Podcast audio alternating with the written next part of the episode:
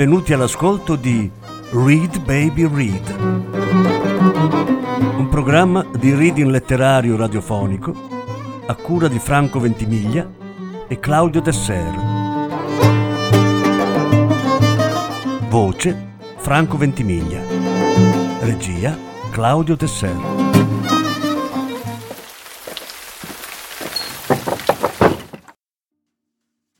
Che magro che sei, fratello di Mario Rigoni Stern. Lettura in tre parti. Terza parte.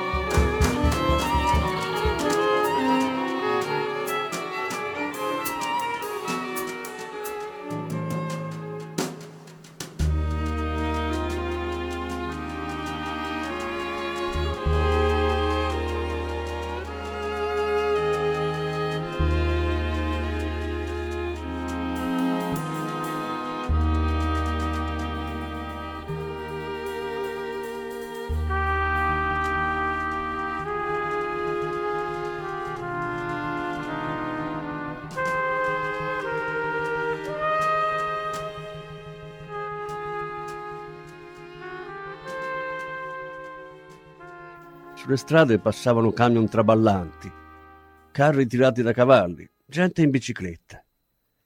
Andava estraniandosi da tutto. Ogni tanto guardava il suo passo.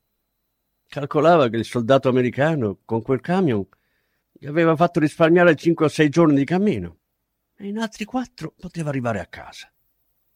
Si sentì chiamare forte più volte. Alzò la testa e vide che a gridare il suo nome era uno sopra un camion carico si sbracciava per invitarlo a correre, a salire. Capendo che lui non poteva farcela, si era messo a picchiare i pugni sulla cabina gridando Ferma, ferma! Il camion rallentò fin quasi a fermarsi. Lui allungò il passo, si affrettò quanto più poteva e afferrò la mano che l'uomo gli tendeva. Con le ultime forze che gli restarono, si arrampicò sopra il carico. Dapprima non lo aveva ravvisato, ma poi, quando fu sul camion, lo riconobbe più dalla voce che dal suo modo di essere.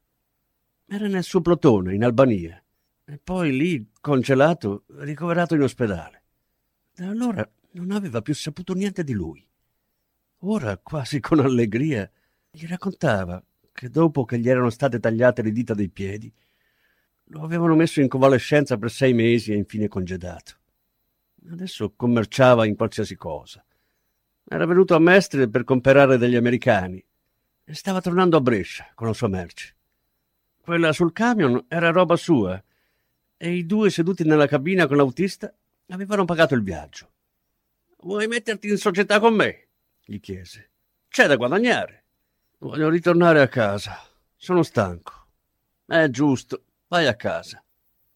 Sul camion erano state ammucchiate le cose più impensabili, come buttate lì dalla marea della guerra. C'erano anche due ragazze e un ragazzo che aveva un'arma automatica a tracolla. Passarono Padova, si accodarono a una colonna militare con artiglierie e furgoni e cucine trainate con le pentole che fumavano. Quando siamo a Vicenza, disse al vecchio compagno, fammi scendere. Giunti a Vicenza, l'amico batté con forza i pugni sulla cabina. Ferma, ferma! C'è uno che deve smontare. Poi lo aiutò e gli porse lo zaino, dicendogli Non ho niente da darti da mangiare, mi dispiace. So che a Vicenza c'è un posto di ristoro della Pontificia. Chiedi dov'è. Lui si avviò lentamente per la strada che da Porta Padova arriva al Ponte degli Angeli e al Corso. Una volta attraversata la città, poteva dirsi veramente sulla strada di casa. Dopo le file dei palazzi, forse gli sarebbero apparse le montagne. Camminava tra l'indifferenza della gente. A ogni angolo il suo sguardo trovava le rovine dei bombardamenti, ma non lo turbavano più di tanto. Da anni e per migliaia di chilometri non aveva visto che rovine e cadaveri. Quando giunse in quel punto del corso da cui si diparte un vicolo per Piazza dei Signori, due donne lo fermarono. Gli chiesero da dove veniva e dove andava. Lo invitarono a seguirle. Nel vescovado avrebbe trovato una minestra calda e un posto per dormire. Lui guardò con diffidenza. Grazie, disse, e riprese a camminare. Passò da Porta Castello e lasciò la città. Dalla campagna, in lontananza, vide apparire le sue montagne. Il profilo tondeggiante dentro il cielo primaverile, la valle dove scendeva l'astico, il salto dei granatieri, la traccia che per dodici volte si rigirava sul fianco del monte. Domani sarò a casa, pensò. Chissà come sarà. Adesso cercherò qualcosa da mangiare e poi mi riposerò sotto una pianta. Non fa più freddo. Con l'alba ripartirò. Oggi sono stato fortunato. Camminava con la testa bassa e ricordava una strada dove aveva tanto giocato e una scala con cinque gradini di pietra. Un cavallo piccolo e magro gli passò attorno. Tirava un carretto l'uomo seduto con le gambe penzoloni gli diede un saluto. Ciao Alpino, da dove vieni? Da lontano, disse accompagnando la parola con un gesto del braccio. Dove vai? Con un altro gesto gli indicò le montagne. Lassù. Sali, riprese l'uomo. Intanto ti riposi. Dando la voce, fece fermare il cavallino. Stenditi sul fondo del carro, aggiunse. Indicò col mento un barile di vino con la cannella infilata. Serviti a volontà, bevi. La guerra è finita. Non si sentiva di aprire lo zaino e prendere la gavetta. Così l'uomo vista la sua ritrosia, si levò dalla tasca della giacca un bicchiere, ripetendogli l'invito. Prendi, bevi, non è forte. È vino di casa. Ti farà bene. Bevette due o tre bicchieri. Aveva sete e la testa gli scottava. Steso sul carro con il viso rivolto al cielo, guardava i rami dei platani che aprivano le foglie sopra la strada. L'uomo gli parlava. Diceva che finalmente la guerra era terminata che anche lì era stata dura e che aspettava un figlio dalla Francia. Da tanti mesi non sapeva niente di lui. L'8 settembre era in Savoia con gli alpini della divisione Pusteria, ma ora finalmente sarebbe arrivato anche lui. Al bivio, prima di Villa Verla, si fermò. Io vado per di qua, a sinistra. Se vuoi vieni con me. Ripartirai domani. No, preferisco camminare finché è chiaro. Bevi ancora un bicchiere Ormai tu sei arrivato.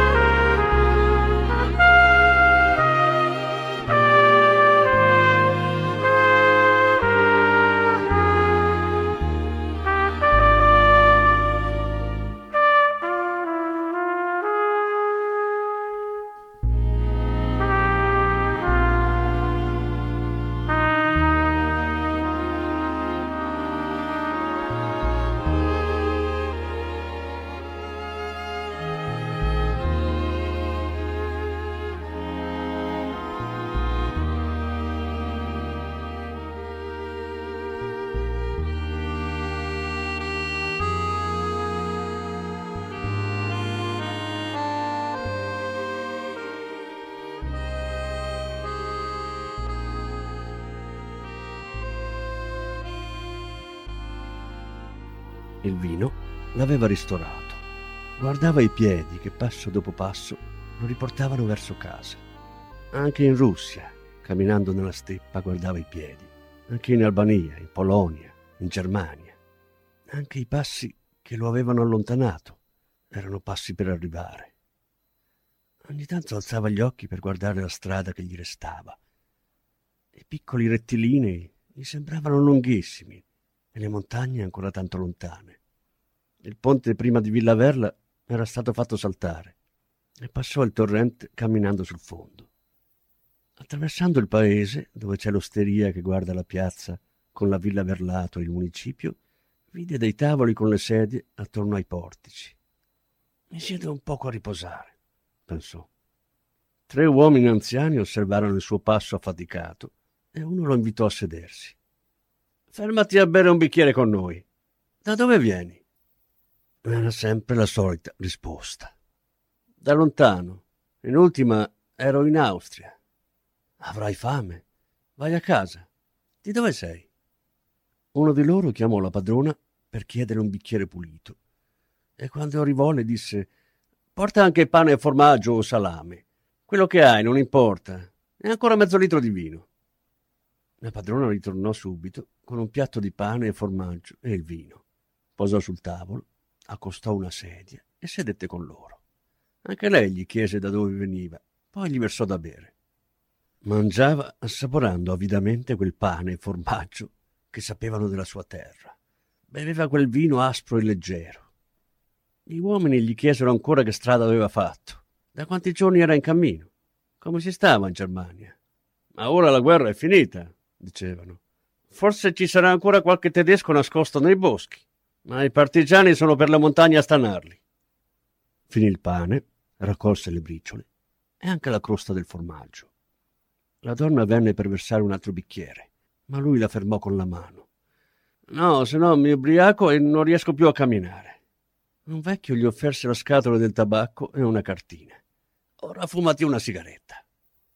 Un tempo le piccole cicche che raccoglieva lungo la ferrovia per Königsberg le fumava alla sera con la carta da giornale. Più tardi in Polonia i prigionieri russi gli passavano qualche pizzico di macorca. Ma a Graz non c'era proprio niente da fumare. Le travi delle case distrutte fumavano. Si arrotolò una sigaretta sottile.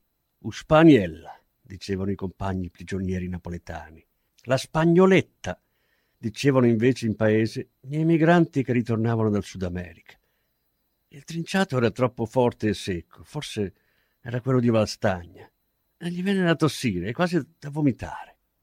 Non dovevi farlo fumare, disse la donna al vecchio che gli aveva offerto il tabacco. E vedi com'è ridotto. E a lui, spegnila, mi sono disabituato. Grazie, ora posso riprendere la strada. Mi porto avanti, disse a tutti quando gli tornò il fiato. Attraversò Tiene. Non pensò di fermarsi alla stazione per chiedere se il trenino a cremagliera funzionasse ancora. Ma poi come avrebbe potuto pagare il biglietto? Era anche convinto, chissà perché, che solamente a piedi, con le sue gambe, poteva arrivare. E andava. Da una casa lungo la strada lo vide passare una donna che dalla porta guardava lontano. La donna uscì sul cortile e gli chiese Hai visto mio figlio? Si chiama Giovanni. Era della Giulia, battaglione Valcismon. Sono tre anni che non ne so niente.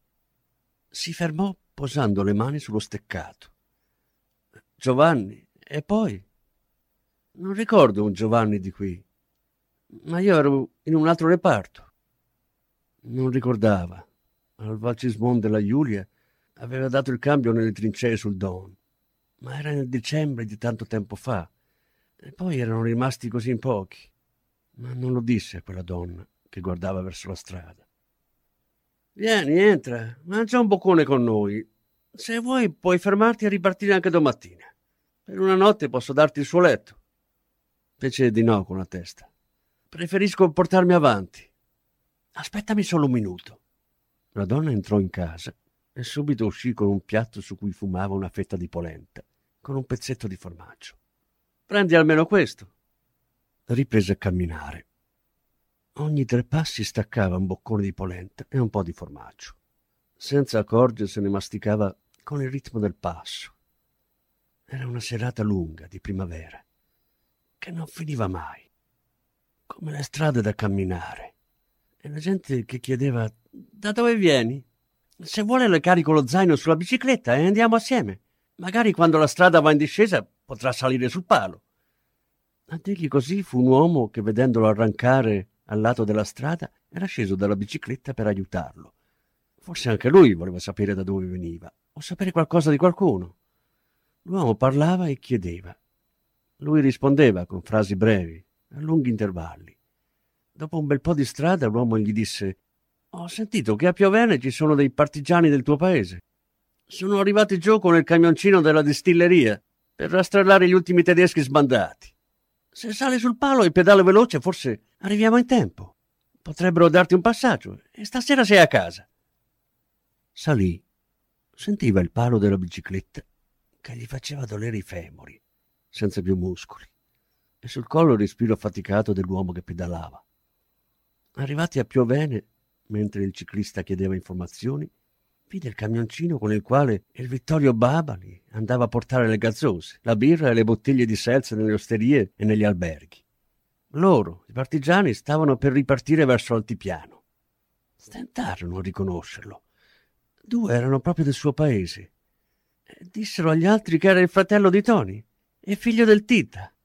Lo fecero salire sul cassone, dove già altri erano saliti, e i due paesani si postarono sui parafanghi con le armi spianate. Il ciclista lo salutò, agitando una mano. Partirono rumorosamente. I partigiani cominciarono a cantare una loro strana canzone, ma quando furono nei pressi di Pedescala non cantarono più. I muri delle case erano neri di fumo, i tetti bruciati e crollati. Da ogni finestra usciva la violenza della guerra.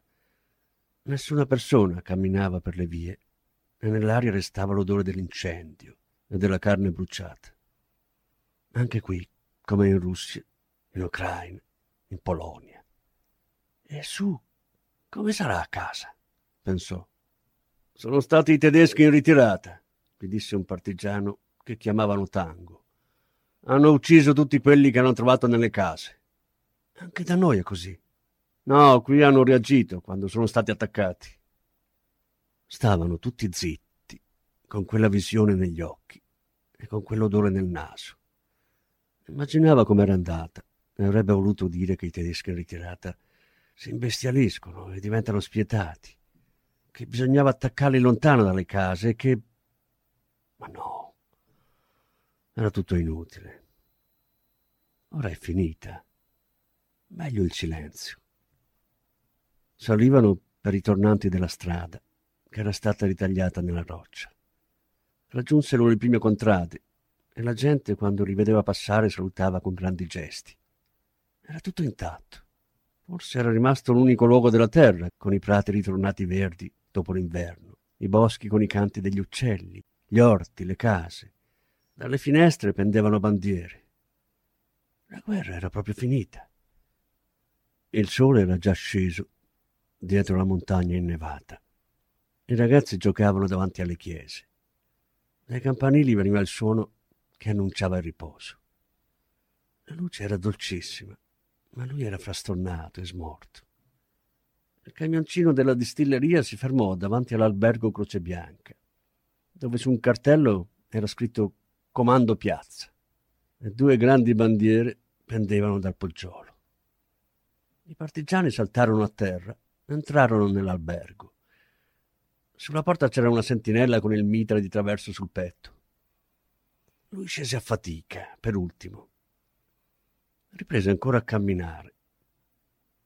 La strada dove c'erano il fabbro, la casa della maestra Mattea, l'albergo alla Rosa, dove si ritrovavano i cacciatori, la casa dove abitavano la Lida e la Bianca, la caserma della Guardia di Finanza, la via in salita, dove aveva tanto giocato, di cui conosceva ogni pietra che sporgeva, i cortili, gli orti, i tre alberi, le sei porte, le cinque case. Era la più lunga di tutte le strade la più difficile da ritrovare, la più bella strada della terra, di tutte le strade che aveva camminato. È qui, è qui! Sentì gridare. Suo fratello, che lo aveva visto arrivare dal poggiolo dei gerani, si precipitò dalle scale. Scese in due salti i gradini di pietra, passò come una rondine il cancello di legno e gli corse incontro, aprendo le braccia come ali. Che magro che sei, fratello! gli disse, stringendolo al petto.